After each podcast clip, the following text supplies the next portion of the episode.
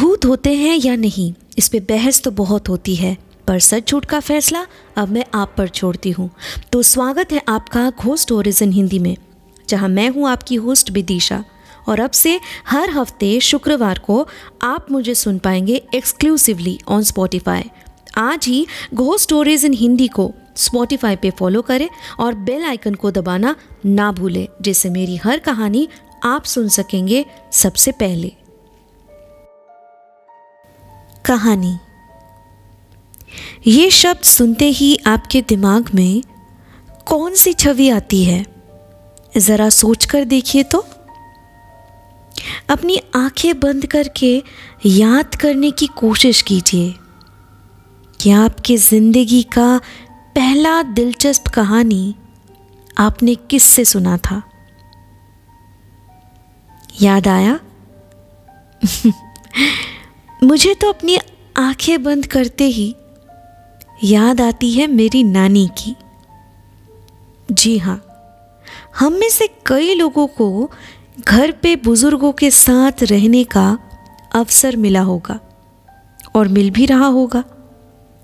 अगर आप उनमें से एक हैं तो आप सच में बहुत खुशनसीब हैं। पर मेरा बचपन कुछ अलग था। मेरे नाना और नानी। कोलकाता में नहीं, बल्कि हमसे मीलों दूर गाँव में रहते थे। करीब सवा चार घंटे का सफ़र तय करके जब उनके पास मैं पहुँचती थी तो दिल में एक अजीब सी खुशी महसूस हुआ करती थी। मैं उनकी बड़ी पोती थी, इसलिए मेरे ऊपर नाना और नानी दोनों का खास ख्याल और प्यार बरसता रहता था। जो दो तीन दिन या हफ़्ता भर मैं वहाँ पे रहती थी उस पर तरह तरह के लजीज पकवान खाने को मिलते थे मुझे। ढेर सारा मस्ती करती थी मैं और कहानियों का पिटारा खोलने पर रोज़ उन दोनों को मजबूर कर देती थी। मेरे नाना और नानी दोनों ही बिज़नेस किया करते थे। नाना जी का एक मेंस पार्लर और नानी का एक साड़ी प्रिंट करने का बुटीक था। हमेशा से वो लोग मेहनती थे और बहुत ज़्यादा खुददारी भी थी उनमें। नानू ने जब नानी से शादी की, उसके बाद से मेरी नानी एक होम मेकर ही थी। पर मेरे मासी के पैदा होने के बस तीन दिन बाद ही नानू का एक एक्सीडेंट हुआ और उनका एक पैर उन्होंने खो दिया। साथ ही उनका दिमागी संतुलन भी बिगड़ गया, जिसकी वजह से उनकी सारी जमी हुई पूंजी और खेती बाड़ी का काम सब बिगड़ गया। मेरी माँ तब तीन साल की थी और मासी बस एक महीने की। जब अपने दो मासूम बच्चों और लाचार पति की ज़िम्मेदारी अचानक से मेरी 22 साल की नानी के ऊपर आ गई। वो बहुत अमीर घराने की लड़की हुआ करती थी, पर फिर भी नानू के लिए उन्होंने अपना रिश्ता और पैसा सब कुछ पीछे छोड़ दिया था। उन्होंने सबके खिलाफ जाकर शादी की थी नानू से। इसी वजह से नानी ने नाना जी के इतने बड़े मुश्किल में भी अपने हाथ उनके सामने नहीं फैलाए। अपने रिश्तेदारों से कभी भी उन्होंने कोई उम्मीद नहीं रखी। और ना ही किसी भी तरह की मदद ली उनसे। उनको यकीन था कि भले ही हालात उनके खिलाफ है पर एक दिन ऐसा ज़रूर आएगा जब किस्मत वापस से उनके लिए नए उम्मीद की किरण लाएगी। सालों बाद सच में, जब मैं उनकी पोती बनकर, उनसे और आस पड़ोस के लोगों से उन दोनों के संघर्ष के बारे में सुनती थी, तब मुझे बहुत गर्व महसूस होता था कि मैं उनके परिवार की सदस्य हूँ। मेरी माँ और मासी दोनों ग्रेजुएट थी और माँ तो अपने हर क्लास में टॉप करती थी। गरीबी और बेबसी कभी माँ को हरा नहीं पाई। लोग उनका मिसाल दिया करते थे कि वो तीनों औरतें, मेरी नानी, माँ और मासी, उस गाँव की शान है। आप सब अब तक सोच रहे होंगे कि मैं ये सब आपको क्यों बता रही? इन सब में मेरी आज की हॉरर स्टोरी कहाँ गायब हो गई? तो आप सबको बता दूँ, मेरा इतना सब कुछ बताने का एक खास वजह है। और वो ये है कि आज जो कहानी मैं आप सबसे बांटना चाहूँगी, वो कहानी मेरी नानी ने खुद बचपन से मुझे कई बार सुनाई है। मेरी नानी की बातों पे यकीन न करने की कोई गुंजाइश ही नहीं थी। वो तो आप सब अब तक समझ चुके होंगे। झूठ बोलना उनके फितरत में ही नहीं थी। और मेरी माँ, जिनको भूतों के अस्तित्व पे रत्ती भर यकीन नहीं, वो खुद मुझे उस रात नानी के चेहरे पे जो दहशत दिखी थी, उनको बयां करते हुए सहम जाती है। नानी से कई बार राजा रानी परियों की कहानी सुनती रहती थी मैं, लेकिन एक रात जब बिजली चली गई और बाहर तेज़ बारिश चल रही थी, तब मैंने नानी से बहुत ज़िद की कि मुझे एक डरावनी कहानी सुननी है उनसे।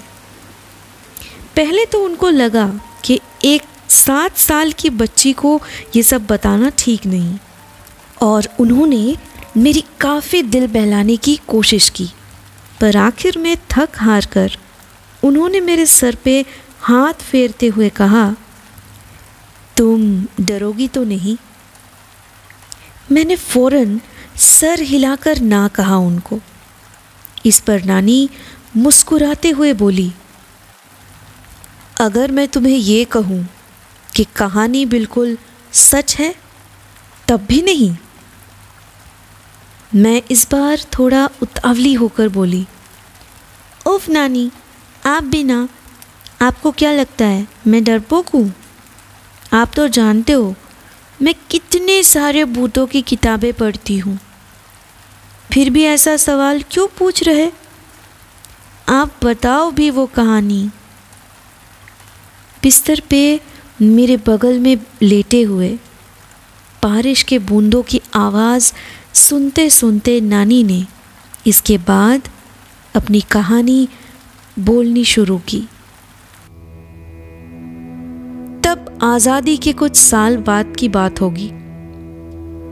मैं इस गाँव में नई नई शादी के बाद सबसे परिचय करने लगी थी। ज़्यादा घर नहीं हुआ करता था तब। आजकल के जैसा।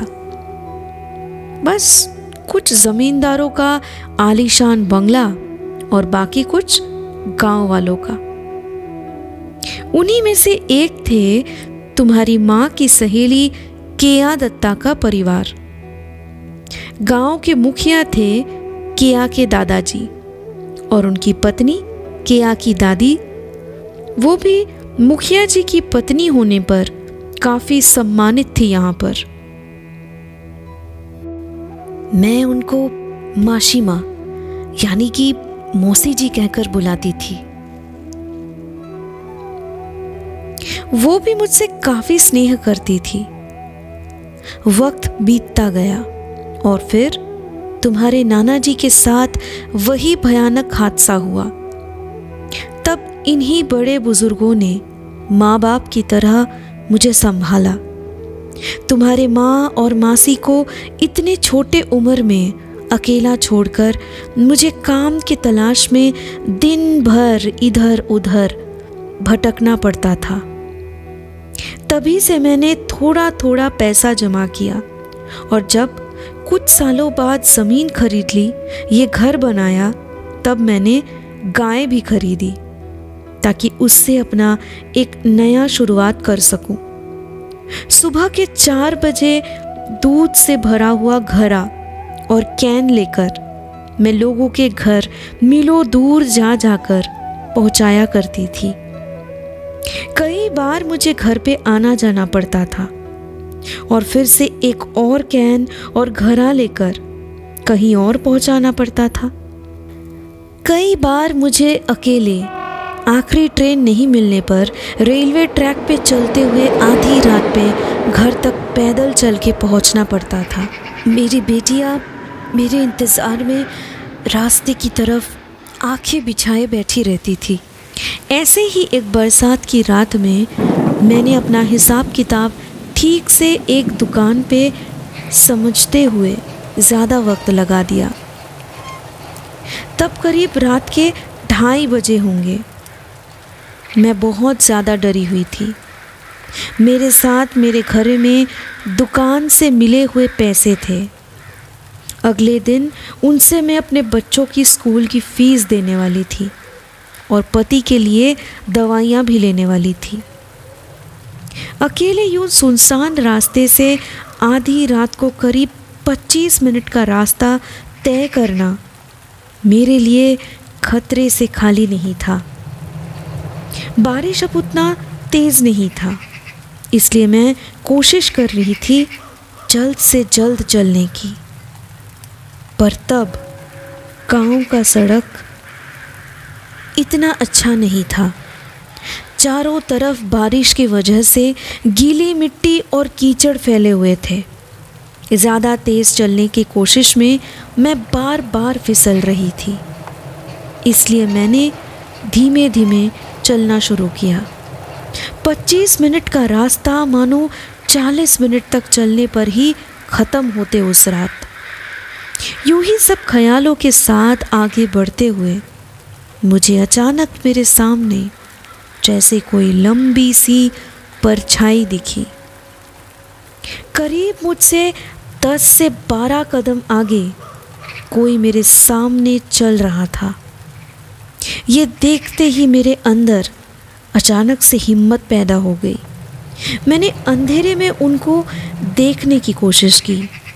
मन में एक उम्मीद सी थी कि हो सकता है कि मेरे सामने चलने वाला इंसान मेरे पहचान का हो और बाकी का रास्ता मैं उन्हीं के साथ चल पाऊँ। कुछ देर में बिजली कड़कने पर उसकी रोशनी में मैंने देखा कि, अरे, ये तो सच में कमाल हो गया। मेरे सामने जो चले जा रहे थे, अगर मेरा अंदाज़ा गलत ना हो तो उनके कद काठी से वो बिल्कुल माशिमा लग रही थी। मतलब तुम्हारी किया आंटी की दादी। मेरे जान में जान आई। मैं उनको आवाज़ लगाने लगी।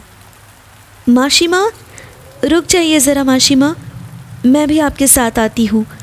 अकेले बहुत देर से जा रही। अरे, रुकिए ज़रा माशिमा। मैं हूँ आपकी अन्नपूर्णा बहू। थोड़ा आहिस्ता चलिए। सुनिए मेरी बात। मैं जितना उन्हें बुलाती, उतना ही आगे बढ़े जा रही थी माशिमा। मुझे ऐसा लग रहा था, मानो मेरी बात उनके कानों तक पहुँच ही नहीं रही थी। मैं और तेज़ चलकर उन तक पहुँचने की कोशिश करने लग गई और साथ ही उनको आवाज़ लगाती गई। मैंने सोचा कि हो सकता है कि उनको बिजली के कड़कने से मेरी आवाज़ सुनाई ना दे रही हो और उनकी उम्र भी तो हो चुकी है, इसलिए हो सकता है उनको कम सुनाई देता हो। मैंने एक बार फिर उनको आवाज़ लगाई माशिमा रुकिए ज़रा, मैं आपको कब से आवाज़ दे रही हूँ? सुनिए ना माशिमा। इस बार शायद मेरी आवाज़ उनके कानों तक पहुँच गई और इसी वजह से वो उस जगह पे तुरंत रुक गई। सफ़ेद साड़ी पहने हुए सर पे पल्लू करके खड़ी थी माशिमा, लेकिन पीछे मुड़े बिना ही एक पल रुककर अगले ही पल से वापस चलने लग गई वो। मैं कुछ समझी नहीं।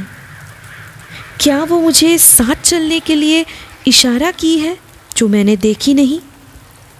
मैं दोबारा उनको पुकारने की कोशिश करने ही वाली थी जब मैंने देखा कि उन्होंने थोड़ा तेज़ चलना शुरू कर दिया।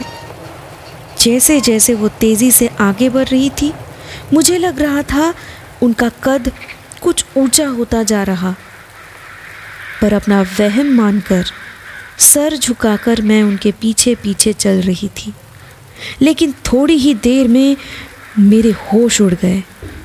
जब मुझे पता चला कि मैं जिसे अपना वहम मानकर चल रही थी, वो दरअसल एक डरावना सच है। बिजली कड़कने पर मैंने उस रोशनी में जो देखा उस पल मुझे ये पता चला कि मेरे सामने जो चल रही थी, वो करीब बारह फुट की लंबी थी, जबकि माशिमा बस पाँच फुट से ज़्यादा लंबी नहीं थी। मैंने मन ही मन भोले बाबा का नाम जपना शुरू किया। मुझे समझ आ गया कि मेरे सामने जो है, वो कोई माशिमा नहीं, एक छलावा है। वो परछाई आगे बढ़ती हुई तेज़ी से स्कूल बिल्डिंग के कोने में जो कुआ है, वहाँ जाकर रुक गई। उनका सर थोड़ा मेरी तरफ़ दाएँ ओर मुड़ा, पर अंधेरे में वो भयानक शक्ल मुझे नहीं दिखी। एक बार फिर से कुएँ की तरफ़ सर घुमाकर मेरे पलक छपकते ही वो और लंबी होती गई। और आखिर में उस कुएँ के अंदर की तरफ़ उनका शरीर झुकाकर अचानक से वो उसमें कूद पड़ी। मेरी आँखों के सामने ये सब होते हुए देख, मैं उसी जगह शायद कुछ पलों तक बुद्ध बनकर खड़ी रह गई। मेरे पैर जैसे ज़मीन पे जम गए हो। फिर मुझे अपने बच्चों का ख्याल आया। और मैंने अपने अंदर हिम्मत जुटाए, वहाँ से भागना शुरू किया। तुमको तो पता ही है, स्कूल बिल्डिंग से हमारे घर तक दस मिनट लगते हैं पहुँचने में। और मैं जिस तरह उस रात घर पे पहुँची कि तुम्हारे माँ और मासी से पूछ लेना। उस रात से मुझे जो तेज़ बुखार आया, वो तीन दिनों बाद जाकर छूटा। थोड़े दिनों बाद मैंने सब बातें आस पड़ोस के लोगों, माशिमा और उनके पति दत्ता मेशो को बताया। और तब जाकर मुझे उस रात के उस परछाई और आत्मा के राज का खुलासा हुआ। माशिमा ने बताया कि लगभग पंद्रह बीस साल पहले उस गाँव में स्वदेशियों को मारने और पकड़ने के लिए ब्रिटिशर्स आया करते थे। हिंदू और मुस्लिम लोगों का भी आपस में खून खराबी चलती रहती थी। इन्हीं सब के चलते स्कूल बिल्डिंग के सामने पे जो कुआ है, वहाँ पे कई लोग कूदकर आत्महत्या कर लेते थे। क्योंकि या तो उनका परिवार ख़त्म हो चुका होता था, या उनका सारा सामान लूटकर उनके पास मौत के सिवाय कोई चारा नहीं छोड़ा जाता था। उस बुज़ुर्ग महिला के आत्मा को पहले भी कई लोगों ने आधी रात के बाद यूँ ही देखा है। इसलिए कोई भी रात में अकेले घर तक उस रास्ते से कुएँ के सामने से नहीं जाता था। या तो वो किसी को साथ में लेकर चलता था, या फिर कोई दूसरे रास्ते से घर पहुँचता था। उस दिन के बाद से मैं भी कभी आधी रात को उस रास्ते से आई तो चिल्ला चिल्ला कर गाना गाते हुए वापस आई हूँ। सबकी नींद खराब होती होगी, पर मेरी जान बचाने के लिए मैंने यही रास्ता अपनाया था। तो बताओ, कैसी लगी तुम्हें मेरी सच्ची कहानी? ये थी आज की पैरानॉर्मल कहानी। आई होप आपको ये पसंद आई होगी। घो स्टोरीज इन हिंदी को स्पॉटिफाई पे फॉलो करते वक्त बेल आइकन को दबाना ना भूलें, जिससे मेरी हर कहानी आप सुन सकेंगे सबसे पहले। अब से हफ़्ते के हर शुक्रवार को मैं आपके लिए लाऊँगी ऐसी कहानियाँ, जो आपके डर के परिभाषा को बदल के रख देगी।